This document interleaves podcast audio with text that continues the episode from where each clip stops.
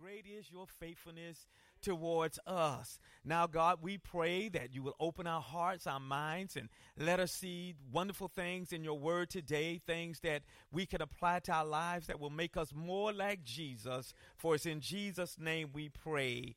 Amen. I invite you to turn with me once again to 1 Corinthians chapter 13, and I just want to read the first four verses of what Pastor Harris has already read in our hearing. Paul wrote, Though I speak with the tongues of men and of angels, but have not love, I have become sounding brass or a clinging cymbal. And though I have the gift of prophecy and understand all mysteries and all knowledge, and though I have all faith so that I could remove mountains, but have not love, I am nothing. And though I bestow all my goods to feed the poor, and though I give my body to be burned, but have not love, it profits me nothing. Love suffers long and is kind. Love does not envy. Love does not parade itself. Love is not puffed up. One more verse. Does not behave rudely. Does not seek its own. Is not provoked. Thinks no evil. I want to preach part two of a sermon series I began on last week entitled What Love really is.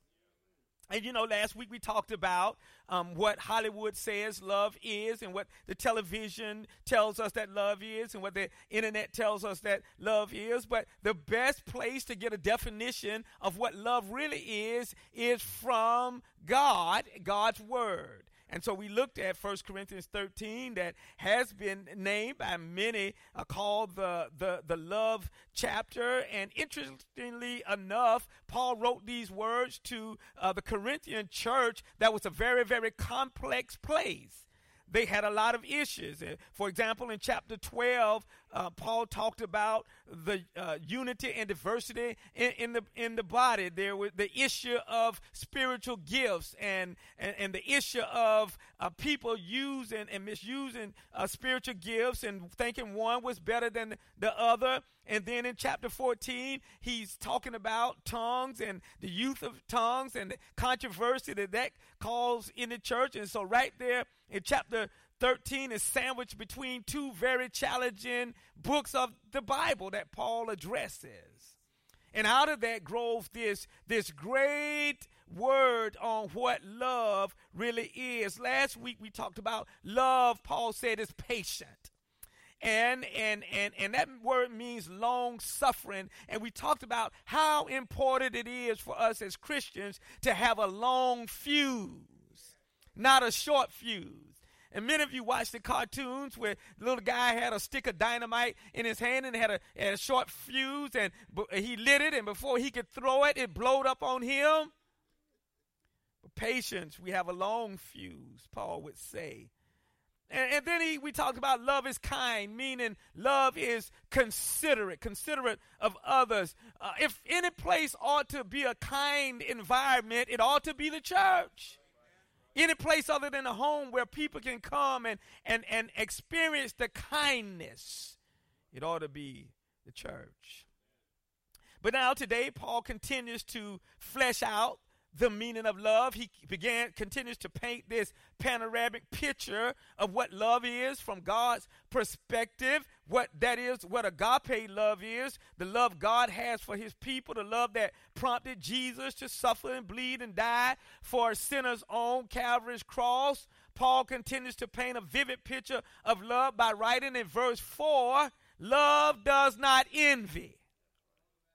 Love does not envy. The word in the text simply means to have negative, unwholesome feelings against another person or persons because of what they have. And again, he's uh, addressing this whole issue of a spiritual gift. There, there, there was envy because some people had one, others had another, and, and instead of appreciating what God had done, envy began to grow and blossom.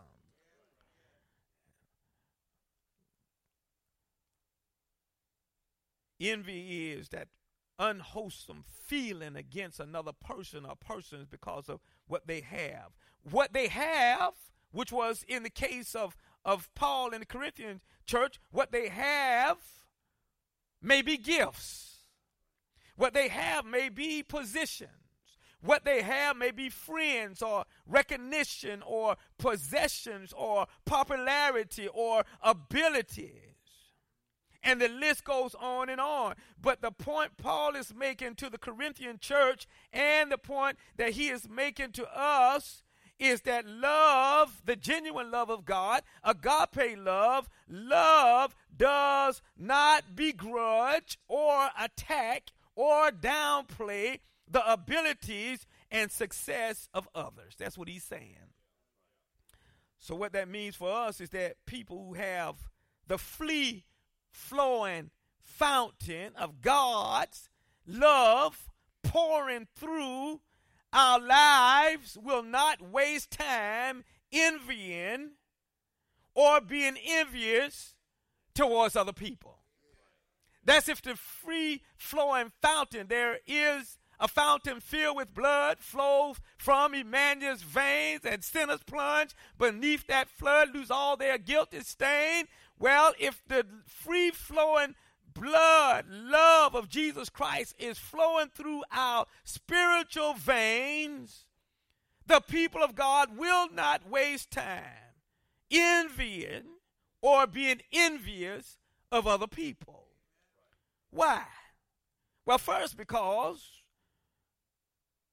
we understand that as born again believers in Jesus Christ, we are all on the same team. And victory for one of us is victory for all of us. Like the athletic team, it's the ninth inning in baseball. Your team is up by one. It's the it's the last inning. It's two strikes, three balls, the final pitch of the game. Two runners are on base. The batter hits. It's a center field fly. Your center fielder catches the ball. Game is over. You win. Who in their right mind would be angry because they did not make the winning play? The whole team wins if it is. And if it, if this the World Series, everybody on the team gets a ring. Who would waste time being envious towards the center fielder because he caught the ball that caused them to win the game? Well, sad to say, but far too many congregations and religious denominations, as well as non denominations, see themselves as competitors rather than comrades. So instead of focusing on Jesus and the oneness, the togetherness, the unity that Jesus brings to his church, regardless of what your name, the name of the church or your particular fellowship, the focus is on petty theological differences which have no bearing at all on salvation. For example, we're not saved by whether or not we play musical instruments in the church. Some churches do, some churches don't, but that's insignificant in relationship to our salvation. We're not saved by whether or not women wear pantsuits or dresses to church. Some people prefer pants, others prefer dresses, but salvation has absolutely nothing to do with that. We are saved because of grace through faith in Jesus Christ alone not by works, lest any man, anyone shall boast. So says Ephesians 2, verses 8 and 9. So, what happens when people get off track and become competitors? It's envy and jealousy and hatred creeps in. Second, when we are so enamored, consumed, engulfed with thanking God for the gifts he has so freely and graciously given us. And when we are so busy operating in our giftedness, we won't have time to be interested in envying anybody else. Because we'll be so busy, engulfed in operating in our gift the joy of operating in our gift until we will not be interested in envying what anybody else does. And third, when we understand that envying others literally destroys our health, let me say that again. When we understand that envying others, not figuratively speaking, but but but literally destroys our health, we ought to hasten to the realization that envying other people is not worth it. It's just not worth the cause. Notice the picture Solomon paints of envying others in Proverbs 14 and 30. Solomon writes, A sound heart is life to the bone. Get this, but envy is rottenness to the bone. Well, Paul continues on this theme of what love is by saying love does not parade itself or vaunt itself. Perhaps Paul had in mind the arrogance, the the pride, the grandiose personification of self importance flaunted by gladiators as they paraded themselves into the arena for battle. Maybe he had in mind the haughtiness, the egotism, the superiority projected by the Roman soldiers as they paraded through the streets, daring anyone to defy Roman authority. We, we don't know for sure, but maybe he had those things on his mind. But one thing we do know is that Paul had in mind the pride and the arrogance and the conceit of those who had spiritual gifts and yet believed that their gift was more important than someone else's. And so, what Paul says is that when God puts his love in the hearts and minds of his people. People then do not vaunt themselves in condescending parade behavior. Paul conveys to the church the message that love is not boastful, does not brag, nor seek recognition honor or applause from others. In recognition for a job well done if recognition for a job well done comes should honor come should applause come if rewards come from others in recognition for a job well done a task successfully completed a profitable ministry implemented that has its place paul would say but that's not why love does what it does Love does what it does.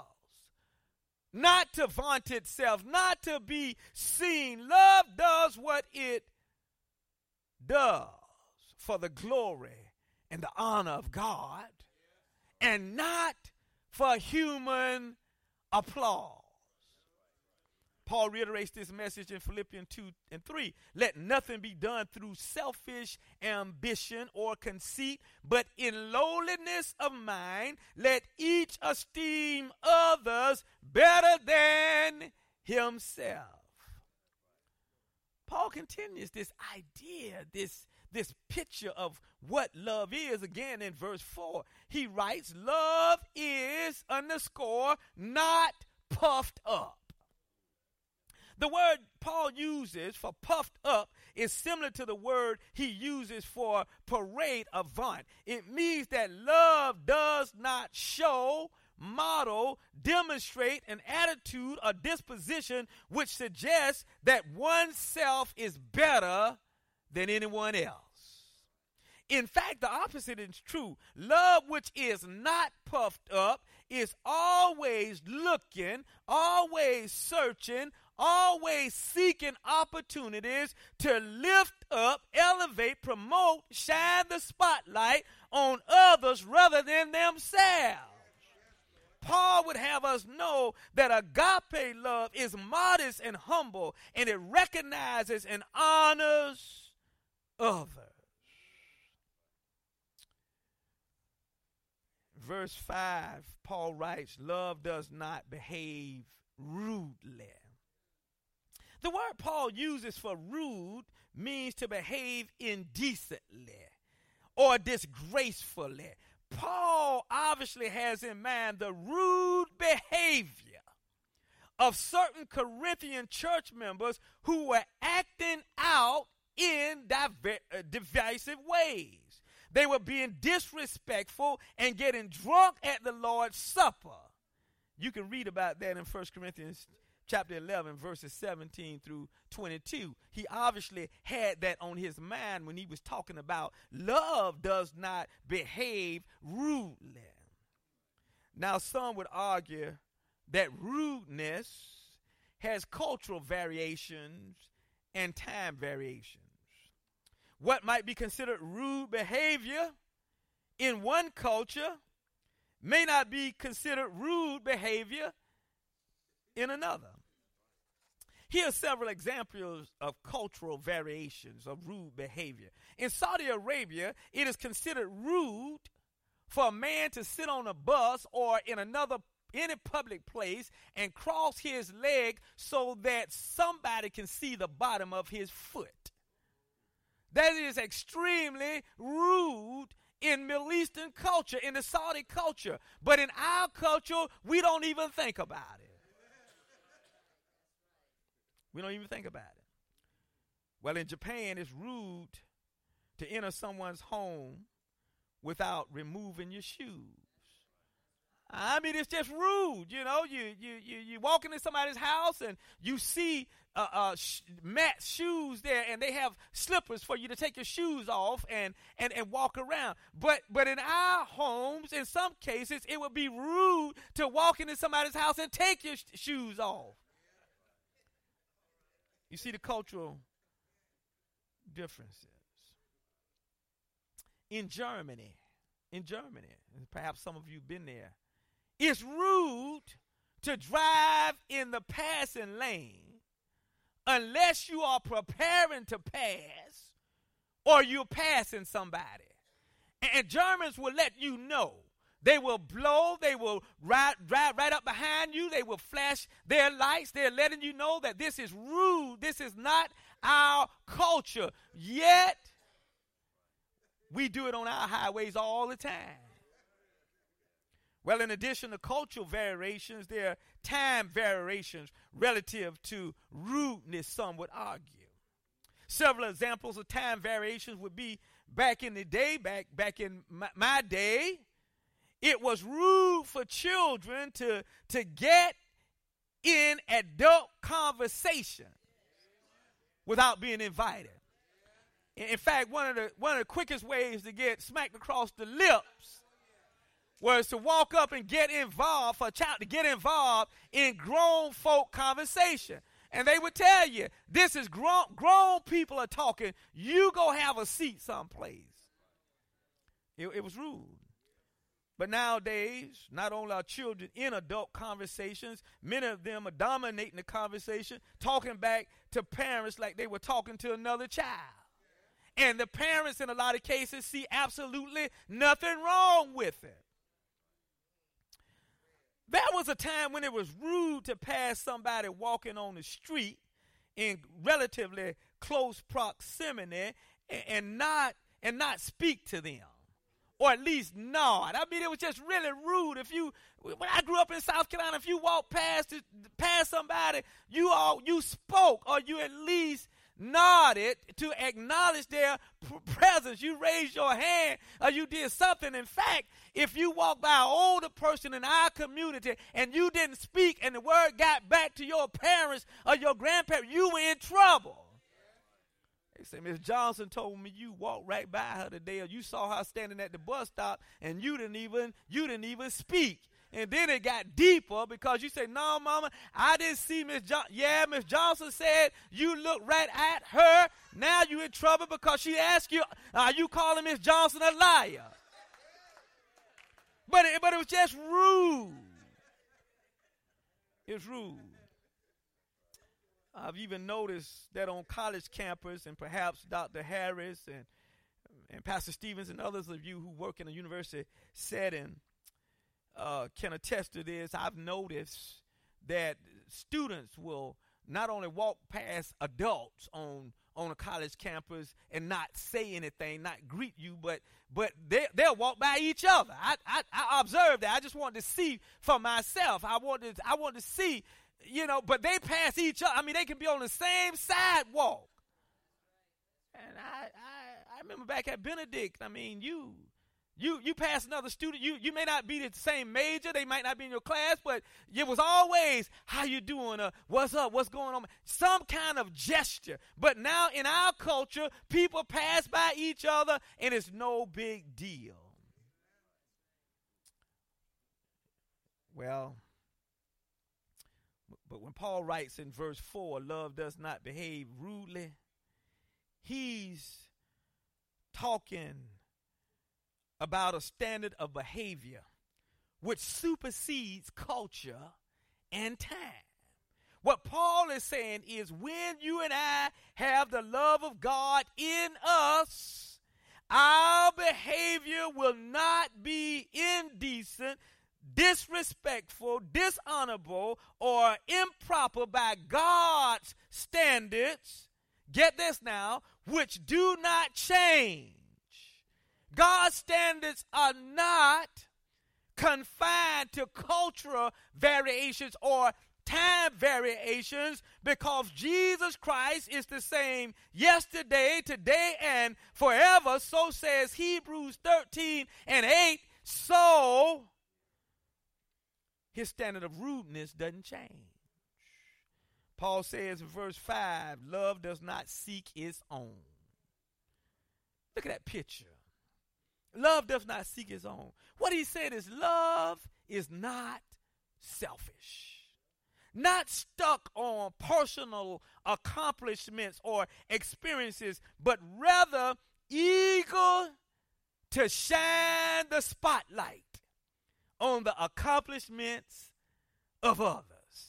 That's what it means when he said love does not seek its own. It, it, it, it, means that, that there's no selfishness there and, and, and that real love is eager to shine the spotlight on the accomplishments of others. There was an issue in the Corinthian church surrounding spiritual gifts. People began to argue over and compare the validity of one gift to another or over another. Paul said, Stop it. All the gifts come from God, and every gift is needed for the building up of the body. 1 Corinthians 12 12 through 31. Footnote Have you noticed that when some people write the script, they always get the leading roles? But don't you find it refreshing to see somebody particularly in the church, write a script, and instead of highlighting self, they highlight others. Isn't it refreshing to see people in the church who are so full of the love of Jesus and so confident in who God has called them to be and what God has called them to do until they are willing to help others grow, help others develop, and help others shine? Well, here at Good Hope, we all witnessed this during our Christmas play. Sister Miller wrote the script. Y'all remember the play is one of the most marvelous moving plays that that I've, that I've ever witnessed. She she wrote the script, and then, as Paul would say, she stood back on the night of the performance, and she watched others shine. Y'all remember that? That's what Paul is talking about. Last night at the marriage gala, Pastor Sister Stevens wrote the script. And they put a lot of work into the gala. They had help uh, from various places, but they put a lot of work in the gala. It was obvious that Pastor Sister Stevens wrote the script, but did not place themselves at the head table. Those of you who were there last night witnessed that most often when people write the script, they are at the head table. It's a wonderful rarity to see somebody write the script and then sit back and watch other people shine. That's what Paul is talking about. That's the way he wanted the Corinthian church to be. That's the way our church should be. That's the way the church of our Lord and Jesus, Savior Jesus Christ should be. Paul says in verse 5 as he moves on love is not provoked. This means love is not irritable, not easily angered, as one word translation reads, not quick to take an offense, not hot headed, not swift to fly off the, the handle. Among God's greatest gifts to his church is people who have are not easily provoked people who have calm spirits and level heads. People who exercise the fruit of the Spirit, self control. It is those people who stem the tide and make the ride smoother for everybody. And every church has them. The people that Paul talking about, people who are not easily provoked. Not only do they stem the tide publicly, but they work behind the scenes.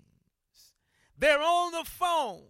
They're in private meetings. They're at lunch lunches together. They're at the dinner table together, working behind the scenes to ensure that everything runs smoothly.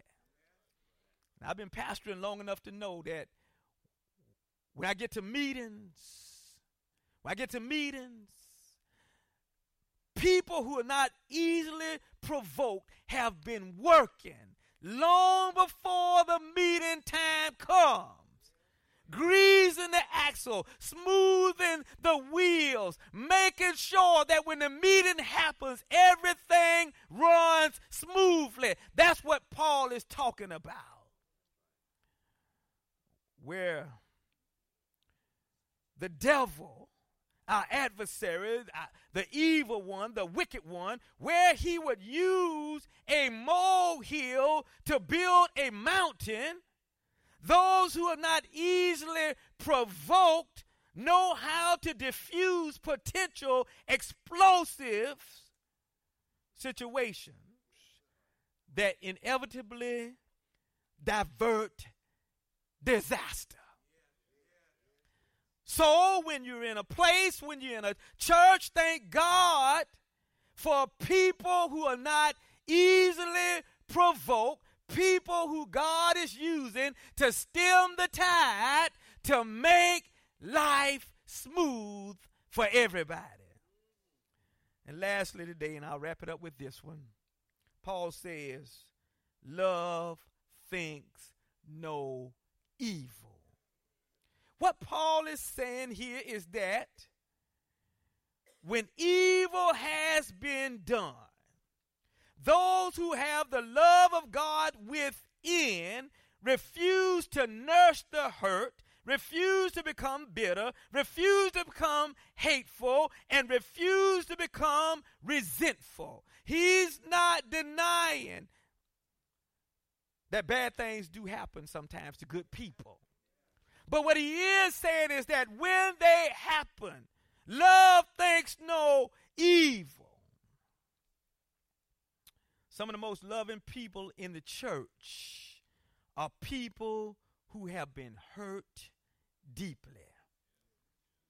I found that. That's been my experience. Some of the most loving, some of the most effective people in the church are people who have been hurt deeply in church. People who have been hurt know what it is to be hurt and do all they can to prevent hurting others because they've been hurt. Reminded of a story, and I've shared it once, perhaps some of you've heard it, of a great opera. And the man who wrote a song, wrote the song in this opera, was there in the opera house that night, and he had a friend with him. And this young lady stood up and she sang beautifully. Voice was beautiful, rang out all over the opera house. People were standing on their feet, applauding the sound of this young girl's voice. Everybody stood up except one man the man who had written the song. The young man who was at the opera with him, drove him to the opera house, was curious as to why he wasn't standing, and he asked him, Did you not enjoy? Was she not great? To which the old man looked at him and responded, When she gets her heart broken, she will really be able to sing that song. People who have been hurt oftentimes provide the greatest service. And they do everything they can to ensure that others don't go through what they've been through. That's what Paul is talking about. That's what he's talking about.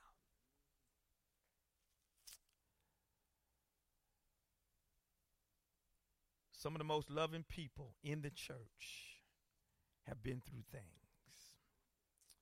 Well, as I close, the epitome of being hurt on behalf of others if Jesus Christ on Calvary's cross.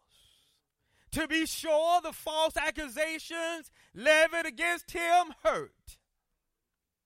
To be sure, the lies that were told on him hurt. It's certain that being beaten, battered, and bruised hurt. When they spat upon him, I'm sure it hurt. The so called friends who were with him for a while were with him when he was passing out the, the fish and, and the loaves, and who were with him on, on, on Palm Sunday when they went into Jerusalem, turned and left him, that hurt. The crown of thorns, thorns twisted on his head, hurt. The nails in his hands and the nails in his feet, nail in his feet, hurt. The lacerated veins hurt.